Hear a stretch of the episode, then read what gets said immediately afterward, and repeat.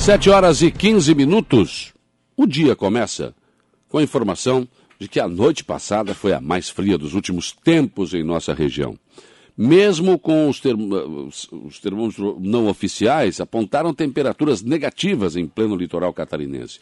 Os termômetros não oficiais são esses do carro, esse da rua, né? esse que a gente tem em casa, porque tem, claro, os termômetros oficiais né, da IPAGRE, enfim, sistemas que acabam monitorando com muito mais precisão isso. Mas mesmo esses nossos termômetros comuns marcaram temperaturas negativas. Agora pela manhã os termômetros ainda marcavam 0, 1 ou 2 graus em Araranguá e no Arroio do Silva, por exemplo. Né? Na Serra Catarinense as temperaturas desabaram, conforme a previsão. Né? Em São Joaquim, como em outras cidades da Serra Catarinense, a Casan interrompeu o fornecimento de água porque o congelamento dentro dos canos rompe a tubulação. As temperaturas chegaram a menos 10 em várias cidades com frio e neve e cidades embranquecidas pelo gelo com paisagens espetaculares. E olha, a massa de ar polar vai até começar a se distanciar, mas as temperaturas ainda devem se manter baixas. No período da tarde, não devem passar de 18 graus aqui na região. O frio até vai embora aos poucos, mas ainda permanece e entra em agosto. E aí sim, as temperaturas serão um pouco mais amenas. Boletim da Secretaria Estadual da Saúde aponta, apontou ontem para 1.079.287 casos confirmados de Covid-19. Mas nós temos aliás, perdão, 1.110.742 casos confirmados, mas temos 1.079.287 recuperados e somam-se a esses 13.523 que permanecem em acompanhamento. Infelizmente, desde o início da pandemia, o Covid-19 já causou 17.932 óbitos no estado. A taxa de letalidade se mantém em 1,61% há 30 óbitos a mais na comparação com o boletim anterior. A quantidade de casos confirmados aumentou 1.887 e outras 1.847 pessoas passaram a ser consideradas recuperadas e é, é, a comparação do boletim anterior para este, né? E registrou-se ainda uma alta de 10 no número de casos ativos. Em relação à ocupação de leitos de UTI em Santa Catarina, continua caindo. Dos 1.552 leitos UTI adultos pelo sistema SUS, nós temos 1.156 ocupados, sendo que 614 por pacientes com confirmação ou suspeita de infecção pelo coronavírus. A taxa de ocupação de leitos adultos caiu para 74,5%. Aqui no Hospital Regional de Araranguá, a taxa de ocupação de leitos de UTI se manteve em 40%, mas o número de leitos ocupados por pacientes Covid diminuiu. Dos 55 leitos ativos, 22 estavam ocupados, sendo que apenas oito por pacientes Covid, os demais por outras patologias. 33 leitos estavam disponíveis conforme o mapa de ocupação de leitos do governo do estado atualizado ontem, às 22 horas. Preste atenção agora para a vacinação em Araranguá. Hoje nós teremos vacinação contra o Covid no Salão da Igreja Matriz, no centro, em frente à Praça Ercílio Luz, das 8 às 12 horas e das 13h30 às 16 horas. Vale ressaltar sempre que não é drive-thru. Eh, quem será vacinado ali? Primeiras e segundas doses para gestantes, puérperas e lactantes, todas com atestado médico. Ah, tem uma observação aqui: gestantes, puérperas e lactantes que tomaram a primeira dose de Fiocruz AstraZeneca e já tem intervalo de 90 dias, podem fazer a segunda dose com Pfizer ou Coronavac. Segunda doses de Butantan Coronavac agendadas até o dia 31 de julho.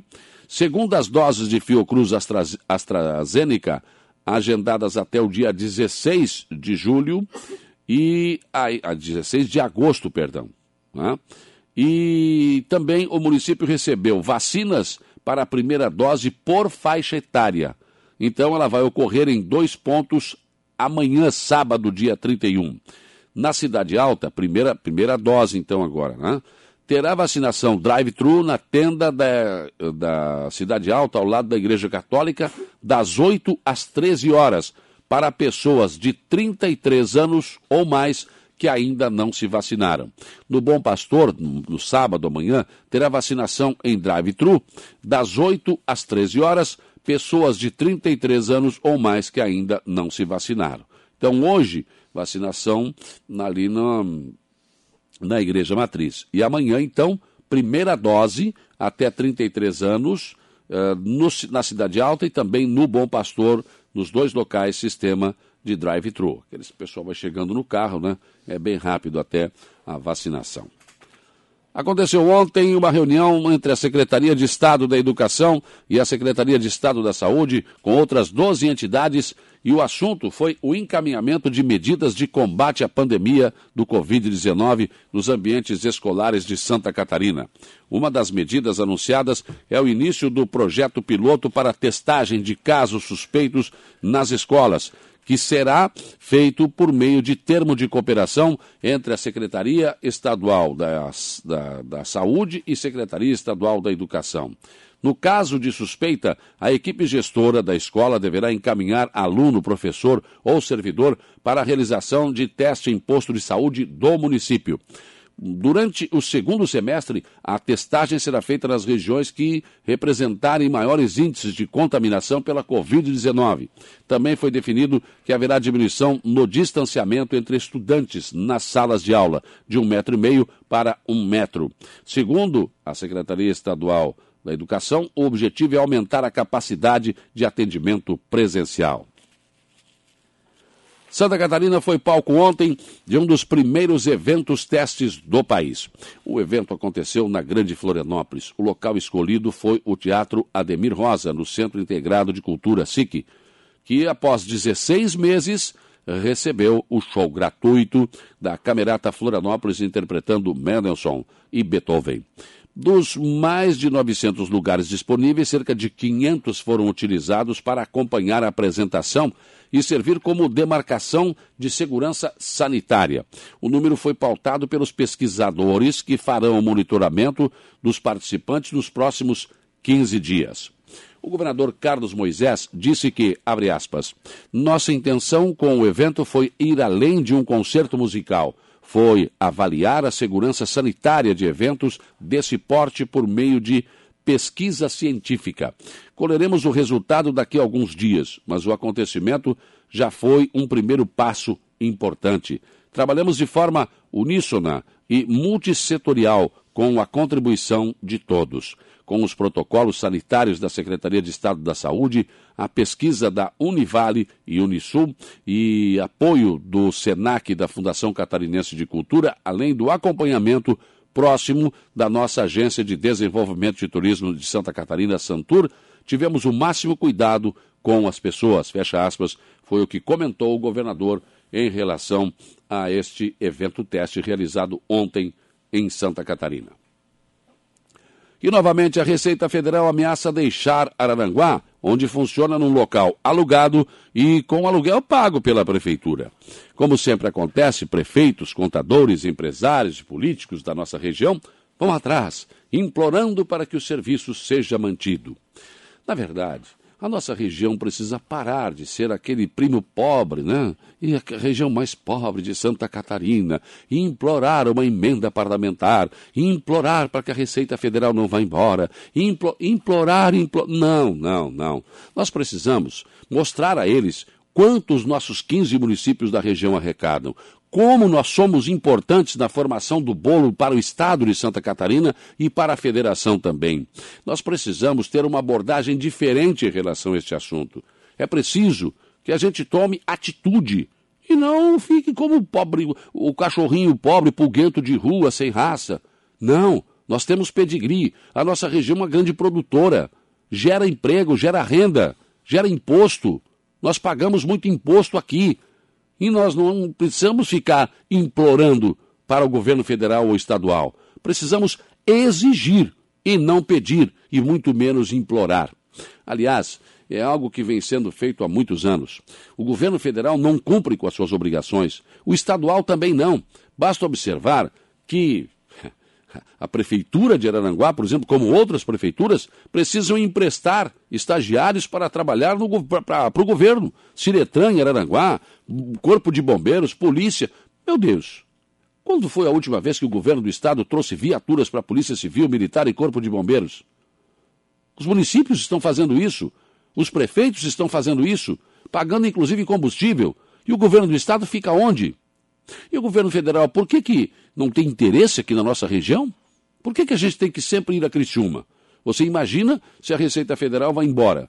O cara sai lá de Passo de Torres para ir a Criciúma. Olha o trajeto. E às vezes não consegue resolver o problema. Acho que não tem nem que ser em Araranguá. Deveria ser mais centralizada. Sombrio, por exemplo, fica mais próximo para todo mundo. Mas enfim, se a gente continuar com o pires na mão, pedindo e implorando, dificilmente teremos solução. E aí vem aquela história: não, vamos agora fazer uma campanha para votar só em candidato daqui. De novo, às vésperas da eleição, não contem comigo. Não dá, gente. Não é possível. É preciso que se tome uma atitude bem antes e que isso seja principalmente discutido com os políticos porque são os, são os vereadores que acertam com candidatos de fora, porque depois ele vai me ajudar na eleição, resolve o seu problema, e aí eles dão aí uma emendinha por ano de 100 mil reais e fica tudo resolvido. Então, é preciso que, na verdade, se vamos fechar a porteira do Maracajá, então que se feche mesmo. Mas não em véspera de eleição, porque é sempre a mesma conversa. E o último que levantou essa bandeira, ela tremulou tanto no mastro que ficou só no mastro, porque a bandeira rasgou deputado estadual Manuel Mota. E aí, quando não conseguiu ser candidato, embora tenha levantado essa bandeira até rasgar no mastro, trouxe um candidato de fora para apoiar aqui na nossa região. Então fica difícil acreditar que isso realmente vá acontecer. Mas a mudança de postura, essa é de extrema necessidade. Bom dia, Saulo Machado. Só me manifesto para elogios e sugestões, mas tenho a obrigação de relatar que fui à agência dos Correios para tentar resgatar correspondências que não me são entregues há mais de 20 dias. Contas, boletos, enfim. O atendente me informou que não tem funcionários para entrega. Pior, tem mais de cinco contêineres represados. E aí, como é que nós ficamos? Será que não está mais, mais do que na hora de privatizar? Sabe lá quando vão regularizar as entregas? Meu muito obrigado. Bom final de semana a todos. Sem boletos para pagar, porque não entregaram. Não tem explicação para isso, gente. Não tem explicação para isso. As pessoas não estão recebendo correspondências do correio. Ah, faltou funcionário. Como faltou funcionário? Que incompetência é essa? Como assim? E isso não está acontecendo só aqui. Está acontecendo em várias cidades, em vários estados do Brasil. Tem reclamações nas redes sociais de sobra aí. Se a intenção é impedir a privatização, acho que o tiro foi dado no pé. Porque, é claro, se o cidadão não tem o um serviço prestado e é público, ele vai querer que privatize para ver se funciona. Não tem explicação para isso. Por que, que não tem funcionário? A pandemia está no final. O presencial está aí. Todo mundo já voltando a isso. Olha, Correios, vamos lá, gente. Vamos prestar o serviço para que vocês são pagos. E muito bem pagos. Se tem algum problema, tem que vir a público esclarecer.